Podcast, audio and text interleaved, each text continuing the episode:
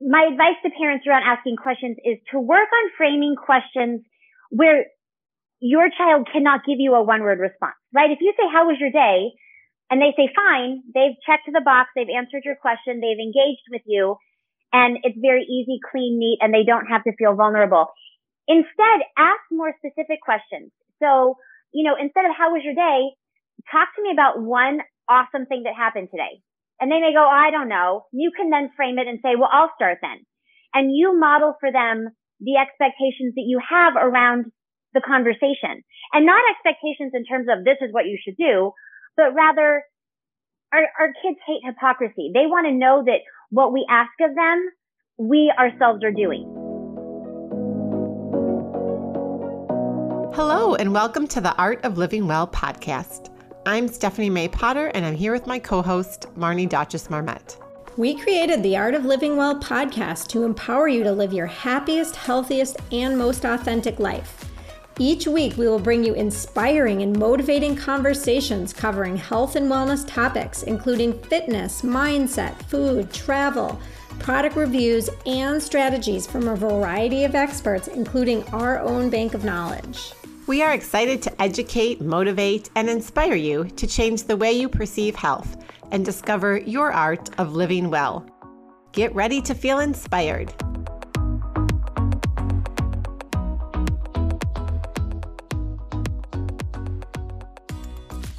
Hello, and welcome to episode 91 of the Art of Living Well podcast. I just want to say that we're so grateful for all of you, our listeners, and we feel so lucky to be able to have all of these enlightening, thought-provoking, and inspirational conversations with our guest each week. Thank you for supporting us on this very fun and rewarding journey. And before we get started today, we wanted to make sure you know about our next quarterly liver detox, which will kick off on Sunday, September 19th. Sign-up information and more details can be found by clicking the link in the show notes or on our website. You can also find more information on Facebook and in our Instagram bio. We are so excited to introduce today's guest, Meredith Essalat. Meredith is a K-8 school principal in San Francisco, California, and the author of The Overly Honest Teacher, Parenting Advice from the Classroom, which was released in October of 2020.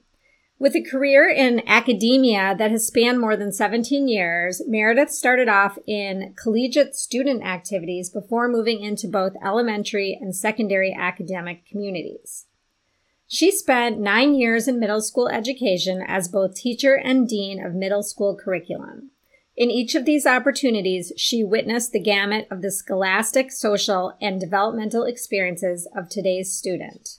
Meredith's book, The Overly Honest Teacher, is a narrative that's nonfiction, and it's really written from the perspective of an educator speaking to the modern-day parent community. Its premise is really quite simple: tools and tips, anecdotes and advice from one side of the desk to the other. In our conversation with Meredith, we talk about instilling self-confidence in females at a young age. We talk about how certain conversations with teens and tweens can be challenging and ways that you can get certain conversations started. We dive into the overbearing parent. And she offers so many great tips that can be used immediately by parents to implement into their own lives. We love the witty, honest, and wise advice that Meredith offers to our listeners. And we're so excited for you to listen to this conversation today. But first, a quick word from our new sponsor, The Healthy Place, an online and brick-and-mortar supplement store based in Wisconsin. We know how overwhelming and confusing shopping for vitamins and supplements can be, and many people start taking supplements without understanding what their body needs. It is so important to ensure that the supplements you're taking are high quality, free of common allergens, GMOs, and third-party tested, so you know that what you are putting in your body is actually what it states on the bottle. We recently sat down and chatted with the founder of The Healthy Place, Tim O'Brien, whose mission as a company is to impact, empower, and educate every customer to learn, grow, and create a lifelong foundation of health and wellness. Both Tim and his wife and co-owner, Becky, strive to inspire their customers to make healthy changes that will impact every area of their life, and we couldn't agree more with their values. One of the things that sets The Healthy Place apart from the other places that you can buy supplements from is their team of wellness consultants who are ready to help you find the highest quality product. They won't just find you a product for what you believe you may need. They ask questions to understand the underlying condition that you're trying to address, and they really guide and educate you on your journey to find wellness. And now they have an online chat feature that duplicates the level of service that you get from their in-person store, allowing you to receive personalized service from the comfort of your home. Some common ailments they love helping customers address include chronic pain, stress, anxiety, sleep issues, and even energy and immunity. We were so impressed with their genuine desire to help educate and motivate their customers to get to the root of their issue and address it in a very holistic way. Another benefit we love about findyourhealthyplace.com is that they carry many different vetted brands so that you are not stuck with one brand or product to try. So head on over to findyourhealthyplace.com and chat with an online wellness consultant. You can use code LIVINGWELL for 30% off the full price of your supplement purchase. Hi, Meredith. We are so excited that we connected with you a few weeks ago, and we're really looking forward to our conversation today. Thank you so much for having me. Absolutely. So everyone has a story, and we'd love to hear your journey on how you came to be a teacher and then a school principal and an author of the book, The Overly Honest Teacher, which really delves into parenting advice from the classroom. Yeah, I tell people that my mom always said I should be a teacher. And early on when I was in college, I wanted to be a writer. I wanted to move to New York and kind of pursue that Carrie Bradshaw, New York City life, if you will. And when I was graduating from college, exactly, right? The wardrobe included. I needed all of it. But when I graduated from college, an opportunity opened up for me to stay on campus and work in student activities as the interim director of student life. And when I got into that, I really started to work with students in terms of leadership development. And at the time, there was a lot of like career coaching that was going on with it and planning these large scale campus events to get students drawn into community. And that led into another job on campus, which got me more into fundraising at the academic level. And when my time at the college campus had kind of come to a close, my former alma mater, my former high school, was looking for a director of alumni relations and development. And so my time in development and fundraising moved into that arena. And I had talked to my boss at the time about, I think I might get my teaching credentials so I can know what differentiates us when I go to meet with donors.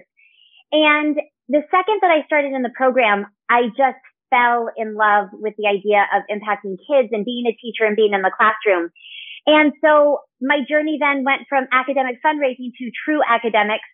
I taught seventh grade and middle school language arts for close to 10 years.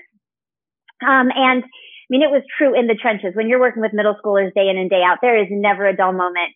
And in 2014, my husband had the opportunity to take us to Dallas for his job. And so we left the Bay Area and I took a hiatus from teaching, and which I had never done before. It was constant in the classroom, constant working. And when I had that moment to really see the forest through the trees, I started to jot down notes and ideas, reflections on lessons that landed well and ones that I would never do again. And then I really started to think about my relationships with parents and the kind of overarching chasm that has grown in communication between teachers and parents. We're all working towards the same goals, and yet so often we find there's this disconnect in how we relate to one another and find common ground. And as I was writing down these thoughts and ideas, they just started to build out into chapters. And The Overly Honest Teacher from there was born back in 2014. I was also going to graduate school at the time in educational leadership, and when we decided to move back to the Bay Area in 2016, I joined a school here in San Francisco in the Mission District and started as principal. And as a principal, I mean, it was like today it's still like drinking out of a fire hose, just a constant barrage 24/7, which I love. But The Overly Honest Teacher had to be shelved. I just didn't have the time to pursue it. But lo and behold, one connection to another put me in touch with a publisher. And this past October 2020, my book came to life. And so it's been a full circle journey.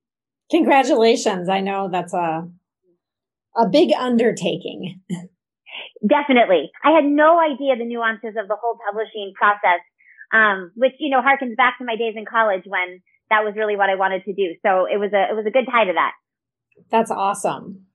Well, I love that you've combined your desire to be a writer and, you know, live the Carrie Bradshaw life, if you will, in New York with becoming a teacher and then becoming a principal. I mean, you've got all those boxes covered, right? And San Francisco is a pretty cool city too. Oh, it is. Exactly. It is. As was Dallas. I've loved everywhere that I've lived. I feel very fortunate in that way. Nice. Yeah. So when we talked a few weeks ago, Meredith, you mentioned that, you know, the importance of instilling self-confidence in females at a young age, and especially those middle school years are just so tricky, right? What are your observations and suggestions for parents on how we can do this? I know, you know, Marnie has two girls and I have a middle schooler. So we're very much in the thick of it. And I know our listeners, many of them are too. Absolutely. Our students they're bombarded from all sides now. You know, I was in a period of disordered eating in my own life. And so I understand the insecurities and the fears around body image and how the world perceives our outward selves.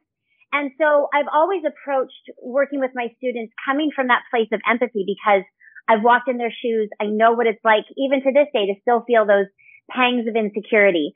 I didn't grow up, though, under the microscope of social media. And I feel like this narrative is definitely playing out. So many of us are talking about it. You know, the blessings and the curses that come from having our lives just out there on a public digital forum 24/7, which oftentimes only shows the good. I know that there's starting to be this pendulum swing where we're trying to show balance, you know, like, hey, I'm having an off day. But for the youngest individuals in the room who are finding their self-worth and they're finding their value from an audience, most of whom they have no idea who these people even are, how they're choosing who influences them, who they're deciding to make as their ideal, it's scary. It's scary. I'm going to say, as an educator, as a human, it really frightens me because, you know, my students are these boys and girls. I don't necessarily, I think that we want to remove a portion of the gender from it because I have had boys who are my students struggle just as much with how they feel about themselves as our girls. But I think we have to, one, parents and teachers alike, help our students develop realistic expectations, help them understand that their worth and their value comes from their talents, their abilities, their intellect, their prowess to be a good friend, a good listener, how they are a supportive community member. And I think the more that individuals, parents and guardians and teachers can build in those opportunities for students to thrive and shine in ways outside of the physicality, the more that we can really start to build a foundation of rooted, grounded confidence in the realistic, in the real and the tangible and the things that are going to get them where they want to go in life. So I love what you're saying. And I'm wondering, do you talk to your students about this or do you advise parents on this issue or like what steps do you take? Absolutely. I've built my career as an educator on being very transparent with my students, with my parents. I really think that we can only grow in relationships with one another if we are authentic. And we're really open with the dialogue. So, you know, I've had students who have come to me and they've rolled up their sleeves and I have seen just dozens of cuts on their arms. And I'm the first person that they have disclosed this to. And I know, it's still to this day, I well up when I think about it because, one, just the heartbreak I had for seeing these beautiful individuals suffering to that extent.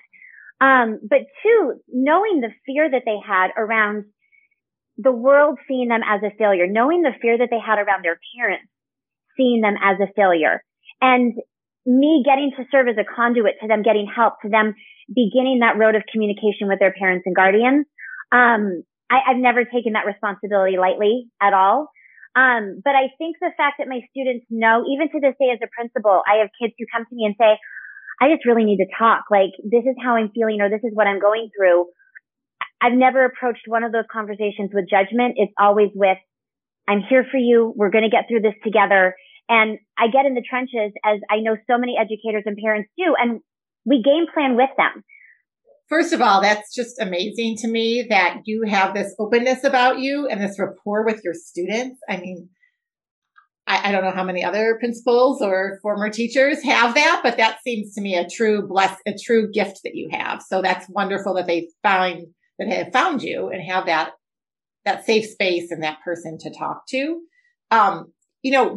What are some of the, I guess, observations that you have, and maybe some of the themes that are coming through with where this is all stemming from? And really, from a practical standpoint, you know, you gave some very good tips already, but how parents can reach out, like even the type of questions to ask. And we'll dive into your book, because I know you address it in there too. But sometimes it's just, we don't know what to say as parents, and we're concerned, and then we say the wrong thing because we don't know how to say the right thing, and then we end up turning our kids away a little bit. Totally. You know, my advice to parents around asking questions, I'll start from the back and work my way forward. My advice around asking questions is to work on framing questions where your child cannot give you a one-word response, right? If you say, how was your day? And they say, fine, they've checked the box, they've answered your question, they've engaged with you, and it's very easy, clean, neat, and they don't have to feel vulnerable. Instead, ask more specific questions. So, you know, instead of how was your day, talk to me about one awesome thing that happened today. And they may go, I don't know. You can then frame it and say, well, I'll start then.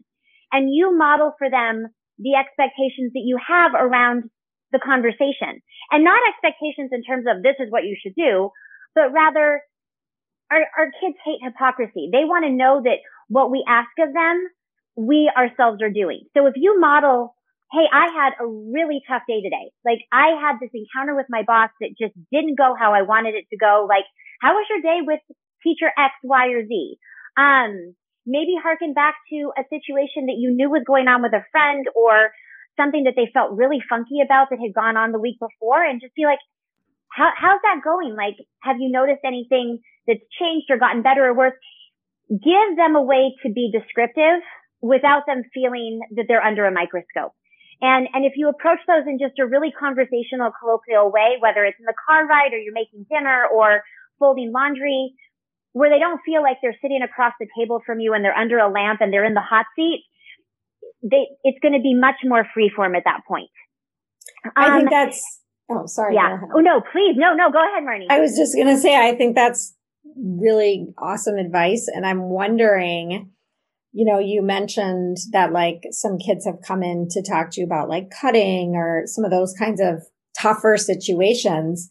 And I'm wondering, do you think that kids are wanting to have those really tough conversations with their parents, but they just don't know how to approach it or how to address it? And then as a parent, like, you know, it's one thing to ask them about their day, but how do you kind of dig in with your child in those tougher situations in a way that feels safe for them? If that makes sense. No, it absolutely does. You have to set a ground of where an expectation. I tell my students, if you are honest with me, if you are honest, I'm never going to be angry with what you're telling me in truth, right? So you start with very basic things, and maybe it's where, you know, they say something that they want to test the waters to see if it's going to shock you. You have to prepare yourselves as parents ahead of time with, where's my benchmark of, well, now wait a minute, we have crossed the line and I need to take a serious tone, or where you can be like, you know what, this is developmentally appropriate. They're pushing boundaries. I'm not going to necessarily justify what they're saying, but I'm not going to respond with reproach. And so I think first and foremost, parents have to decide where's that line in the sand for them. Where are they willing to give a little bit in terms of letting their child push boundaries a bit in dialogue and discussion, in their own expressing their own opinions. Kids are scared that their thoughts and ideas are going to get them in trouble. Mm-hmm. And only can we really help our kids develop well thought through opinions, well developed ideas, decisions that are rooted in the practical and things that are going to be safe and healthy for them. If we give them the space to be honest about how they're feeling, and then we respond with, that's really interesting. I've never thought of it that way. You know, when I approach something like this, I always think about it this way. You're giving them justification for how they're feeling. You're not telling them their feelings are wrong. And if they then feel like, huh, I didn't get in trouble. Like, mom didn't yell at me. Dad didn't like tell me what to do or go to my room or take my phone away. It's going to start to expand the trust, and you're going to find that that transparency and vulnerability is going to come from there. Don't go into it the first day thinking they're going to spill their guts and they're going to tell you everything that's on their Instagram feed. But slow little nuggets along the way will yield these bigger opportunities for really in-depth conversations. That makes a lot of sense. I love it. Yes. And I know, you know, you talk in the book a little bit about monitoring the social media and, you know, our role as parents, and that we're parents first and then friends second, right? Which is hard, especially, you know, when as parents we're busy and we're juggling work and other kids and responsibilities, and we want our kids to like us, and we want our kids' friends to like us, right? So I'd love for you to just talk even a little bit more about that and what you've seen and, you know, suggestions that you have. Absolutely. I always harken back to Amy Poehler in Mean Girls, right? Where she's like, I'm not a regular mom. I'm the cool mom. And I mean, we all want to be liked, whether we're a parent, a teacher, whatever it might be. The unfortunate thing in trying to be your child's friend first is that you are going to lose the definition and the boundaries of structure and of accountability and of real guidance that your child craves. When they become adolescents and middle schoolers and high schoolers, you're going to see that they play off that they don't want boundaries. They don't want rules. Oh my gosh, this is so unfair. So-and-so gets to do whatever they want to do. The reality is the second that the walls are broken down and they are free to go, they are clamoring back for structure. Our kids need that. Developmentally, they need that. So, you know, you have to be parent first. You have to hold up those expectations that you have as a household, that you have as a family. And you have to, like I said before, kind of knowing that threshold of where conversations can go and where you'll respond and where you won't. What are the rules for your family that are just non-negotiable? You know, whether it's curfews, whether it's when the phone needs to be shut off, whether it's the kind of music they listen to or whatever it might be, you come up with those absolutes. But bring them into it in a conversation so that they're understanding, you know, what does the contract really mean? You know, they're going to have to sign a contract eventually as adults. Let's come up with a family contract. Have them have some input on it. Maybe you say that, you know, phones have to be off by 9 o'clock, but in your mind, you're willing to give them a 30-minute window to negotiate. They're going to feel a win. They're going to feel a sense of ownership in that. And I think that that's really important too in building that communication. And from there, once you've established that rapport, it's very easy to be friendly because you're operating within boundaries that you both have agreed upon. And you're not going to necessarily feel like the constant disciplinarian, but rather it's going to feel more like an amicable situation. I always would establish community rules in my classroom where we would talk about them. I'd say, here's what I'm thinking. I get their opinions. That's really interesting. You know what? Why don't we adapt it to this? Or you know what, guys? Item number 3 is a non-negotiable. This is how we're all going to operate because we're all going to be humans of compassion in this way, whatever it might be.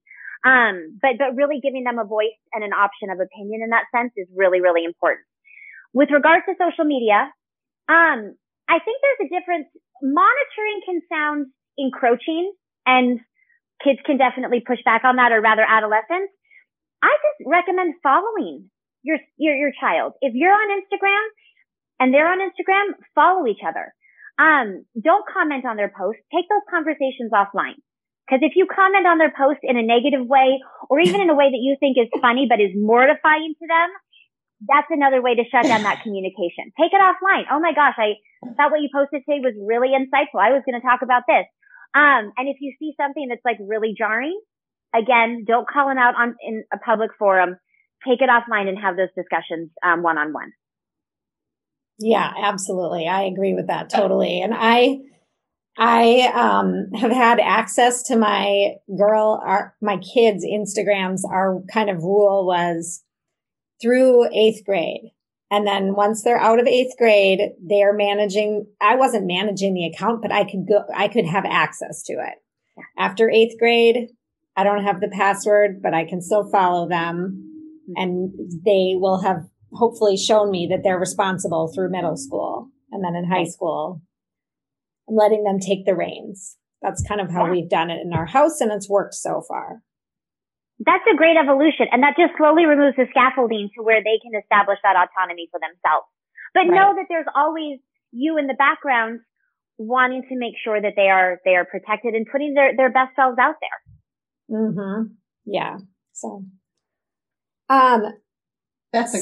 changing gears a little bit, when I was reading through your book, I love the section that says, boredom is when true creativity abounds. Only in boredom do we create and imagine. And I wanted to talk about that a little further. I feel like, pre and post pandemic, kids are so overscheduled, and it really doesn't allow a lot of time for that self-discovery time. And, I found in my house that was really a wonderful silver lining of the pandemic, was that my girls just embraced creating all kinds of different things and passions. And, now schedules are totally ramping up. It went from 0 to 100 in my house pretty quickly. And I'm just wondering what your thoughts are on that. And, I don't know, what do you tell people in that arena?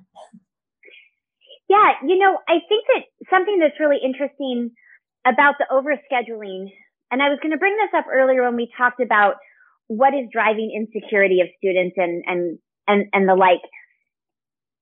The world for them has become so competitive. I'll speak to the Bay Area in particular, but when students go to apply for private high schools, for example, or even public, and trying to get into the schools that they want, there are so many students who are applying for so few spots, and everyone is bringing to the table that they play piano and they sing and they dance and they do basketball and they're a straight A student and they do community service, and the list goes on. And it's this constant trying to one up one another. And I think we've hit a point where we actually have to release it and start from square one and have our students focus on one or two things that they don't have to be great at everything. I talk about that in my book too. They cannot be a gold medal winner in everything in life. There are going to be areas that they don't thrive in, and they can keep trying and keep growing. There's going to be things that they just don't like, and let's sweep that off the table for them so that they can focus on the things that they really are passionate about. And so I think that, in the beginning, when parents have their kids dabble in music and sports and team events, I think it's really important. It builds friendships, it builds social skills, and it helps them get a taste for where do my true talents lie and what do I want to get involved in. But the older they get, it's important to give them that downtime, to really give them the space to breathe and to think and to reflect. And like you said, to just have time to draw or doodle or color. I know so many of my students got into art during the pandemic. They really just had some time to sit back and draw, whether it's anime or whatever they like to do. And it's almost as though I encourage parents sometimes, schedule into your calendar nothing. Schedule in to a day or a weekend where we're not running to a soccer game and we're running to this birthday party. Teach your kids that there's power in saying no. Teach them young that there's power in saying that I don't have to do everything and be everywhere. And hone it in on, let's pick one activity that you're going to do this quarter, and you're going to really focus on it and do it well. And you're going to have time to sleep and eat a breakfast in the morning and just enjoy being at home with us. I love that idea, the schedule in nothing. And that is one thing that I really missed from the pandemic. Similar to what Marnie said, maybe I have to make sure my husband's going to listen to this episode. Maybe he'll take your advice. It's hard because of that competitive nature. I think it's like that, like you mentioned in the Bay Area, but I know it's like that in many, many parts of the country. And we all need to get off the hamster wheel. It's like we all need to make a pact with each other. Okay, you jump, I'll jump too, because everyone's worried that as soon as they scale back and, oh my gosh, their kid is only going to play soccer and not do three other things for the next 6 months, you know, then he's going to be behind. And like, no, I mean, and what are we trying to achieve at the end of the day for our kids anyway? What do we really want for them? You know, we want them to be happy and healthy and good citizens and all these things. But yeah, I don't know. Sorry. It's overwhelming. Digress, I think what you're suggesting. It's overwhelming as a parent, I think, for sure. And, you know, if you are going to be that outlier and jump off the hamster wheel, as Stephanie said, you know, then it's like you get to the college admissions process and you have to really think about, okay, what, you know, where does my child, well, your child, the kid applying has to think about, where do I shine? And, when you're competing against all these other kids, you know, there's really nothing you can do about it. That it's, unfortunately, that is the way it is when you're applying to college. And sounds like in San Francisco, when you're applying to private school or public school, whatever. So it's kind of a weird situation to be in, to navigate and to find that right balance.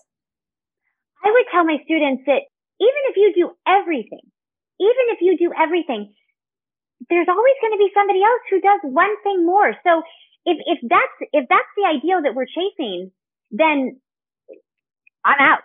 Like I'm out, because then the messaging that I tell my students, I say it in my graduation speech every year, that you are more than good enough. Then that message is never going to resonate. If there's always somebody who does something more or better than them, they have got to find where I am content and happy and at peace, because I'm a good human, and I'm a good friend, and I'm a good sibling to my brothers and sisters. And that alone helped me feel fulfilled. I used to read them an article. It came out a number of years ago now, but there was a student applying to college, and she was accepted to every Ivy along with Stanford and Berkeley and several others. And her essay was not written on all the things that she had done in the last 18 years of her life. It was about Costco and how every weekend she would go to Costco and shop with her father. And that was the narrative. And I would talk to them about, look at how basic this is, and yet how incredibly powerful the message is, that there is so much strength and there is so much beauty in the simple and in the simplistic. And so, you know, I think that our students have to understand they can be good at one thing and one thing only, and that's enough. I love that advice. And I think with things changing even a little bit with the college application process because of COVID, that maybe we'll start to see that shift like you're suggesting. Well, and I was just going to say one more thing to the point you just made. First of all, I love when you said you're more than good enough. You know, I'm a good human, and they don't even need to be really good at one thing, right? If they're happy and they're a good person and life is good, like that's enough, right? Yep. Like you don't need to be an expert in anything to be successful or happy. Yeah, absolutely. So, but unfortunately, that's not the message kids are getting right now today. It's not. But I think it'll be a ripple effect, right? You have to be bold enough to start it. Even if we're the only ones in our neighborhood, our school, our community saying it, it will spread, because contentment is something that we're all seeking, and don't all parents want their children to be content? And if that means that the normal routine goes on hiatus for a little while, people are going to stop and take notice. Absolutely. Yes, I agree. And this, you know, kind of pivoting a little bit, but this is in line with this question I wanted to ask you, you know, talking about how parents are interfering a bit and challenging teachers in a way that can be detrimental to the student and their relationship. How would you suggest, you know, improving upon this? And I think it comes from the place, like you just said, Meredith, we all want our kids to be content, right? And so it's good intention, but maybe gone a little bit. Absolutely. When people ask me, what's the hardest part of your job? Generally, before I even have a chance to answer, they will say, I bet it's the parents, right? And like 9 out of 10 times, that's mostly it. And in a way, yes, because, you know, parents want what is absolutely best for their kids. It doesn't matter where they go to school. It doesn't matter what age they are. Parents want the absolute best. And I think the messaging that oftentimes gets lost is that yes, teachers are there and they're dedicated and they're coming in early and they're staying late, but did they want that exact same thing too? That's why we got into this profession, to help grow and enable just incredible human beings. And so I think that if we can all, let's challenge each other for the fall, that we're going to walk into the first day of school, parents and teachers alike, with this understanding that we are coming at this from the same place. How are we going to accomplish goals around generating compassion and empathy and intellect and resilience in your children, our students? Approaching conversations around grades from the sense of that teachers don't have to feel like they're on the defense just because a student didn't do well on a test and they assigned a C-, and they are going to be on the chopping block by the parent of that student. And on the flip side, that a parent understands that, let's talk about why my child fell down on this assignment or this task. Why did they get in trouble for making a snarky comment or something that went on during recess time? Let's have a conversation around the facts and the details, and let's set a goal before we even begin that dialogue with what's going to be the game plan that we walk away from here with, that we can all buy into, especially the child themselves. I think once a child hits around third, fourth grade, most conversations they should be involved in. They should be able to have a voice. They should be able, to be part of that narrative. And they should also walk out of that meeting with their own personal stake in what's to come for them from that point moving forward.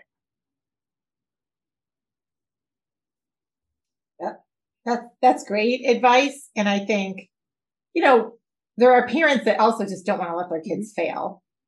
Right. And again, it's coming from a good place, but I know you talk about this in the book too.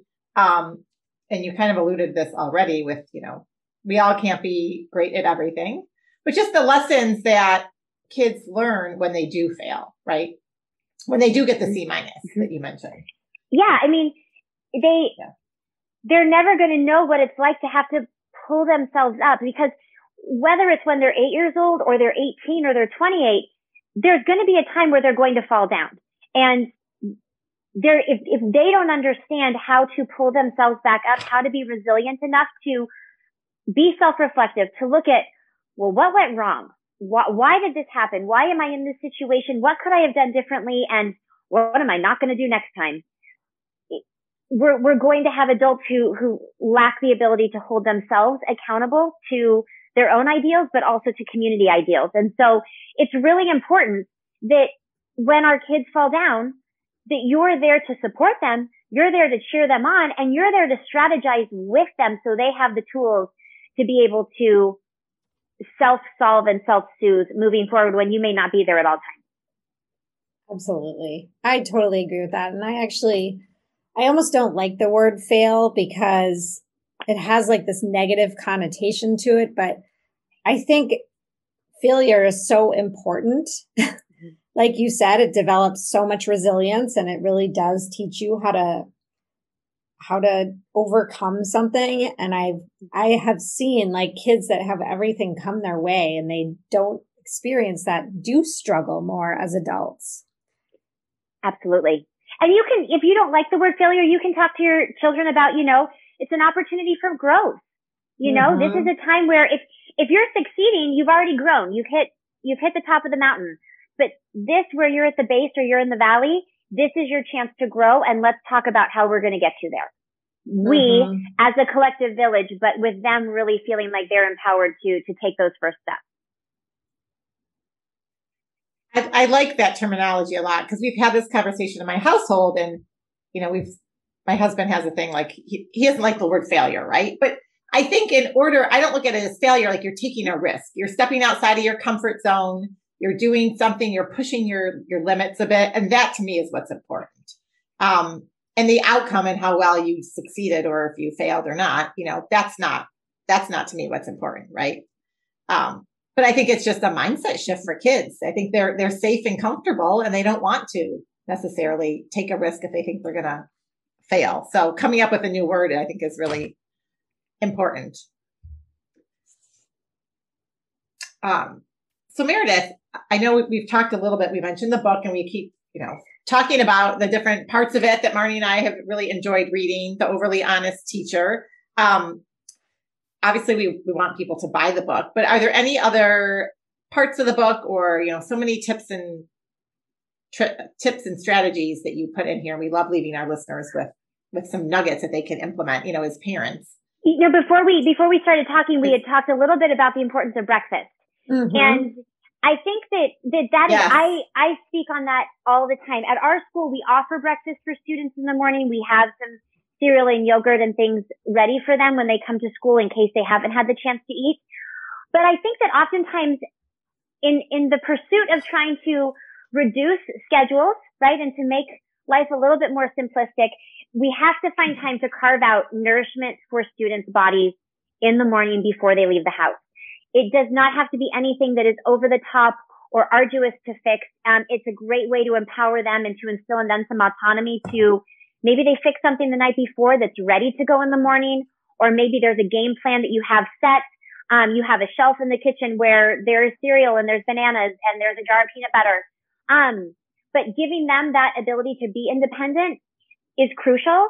And in the same time, they're going to come to school with their bellies nourished, and that's going to fuel their brains. And I say in my book, but it is so true, that as teachers, we can tell from a mile away a student who is bounding in the doors that has had something to eat in the morning and they're ready to face the day, and a student who is sluggish and lethargic and they are not going to be able to pull themselves out of it until lunchtime because they're coming in with an empty stomach. And it's just impossible to think that they're going to be able to be successful scholars if they're not fueling themselves up to be successful for the day. Absolutely. And I love that your school is offering breakfast, because I'm not sure that I'm not in the school world, so I don't know if all schools do that, but I think that's wonderful. It harkens back to the 1960s where there was this movement to, you know, have free breakfast available in schools so that students really could get off on the right foot. And, you know, it still holds true to today. It's great. Yes. And in your book, you have a nice little list, and there's a lot of the things that we eat in my house. And so I just think that it's a great list. And like you said, it's easy and simple. And I like the idea just to plan and have an idea what you're going to do, even the night before, and just know and have it all stocked. So Meredith, how can people connect with you? Where can they buy your book?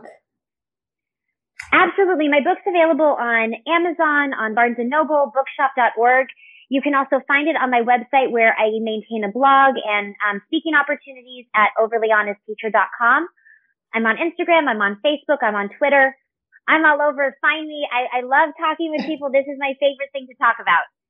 The betterment of our kids.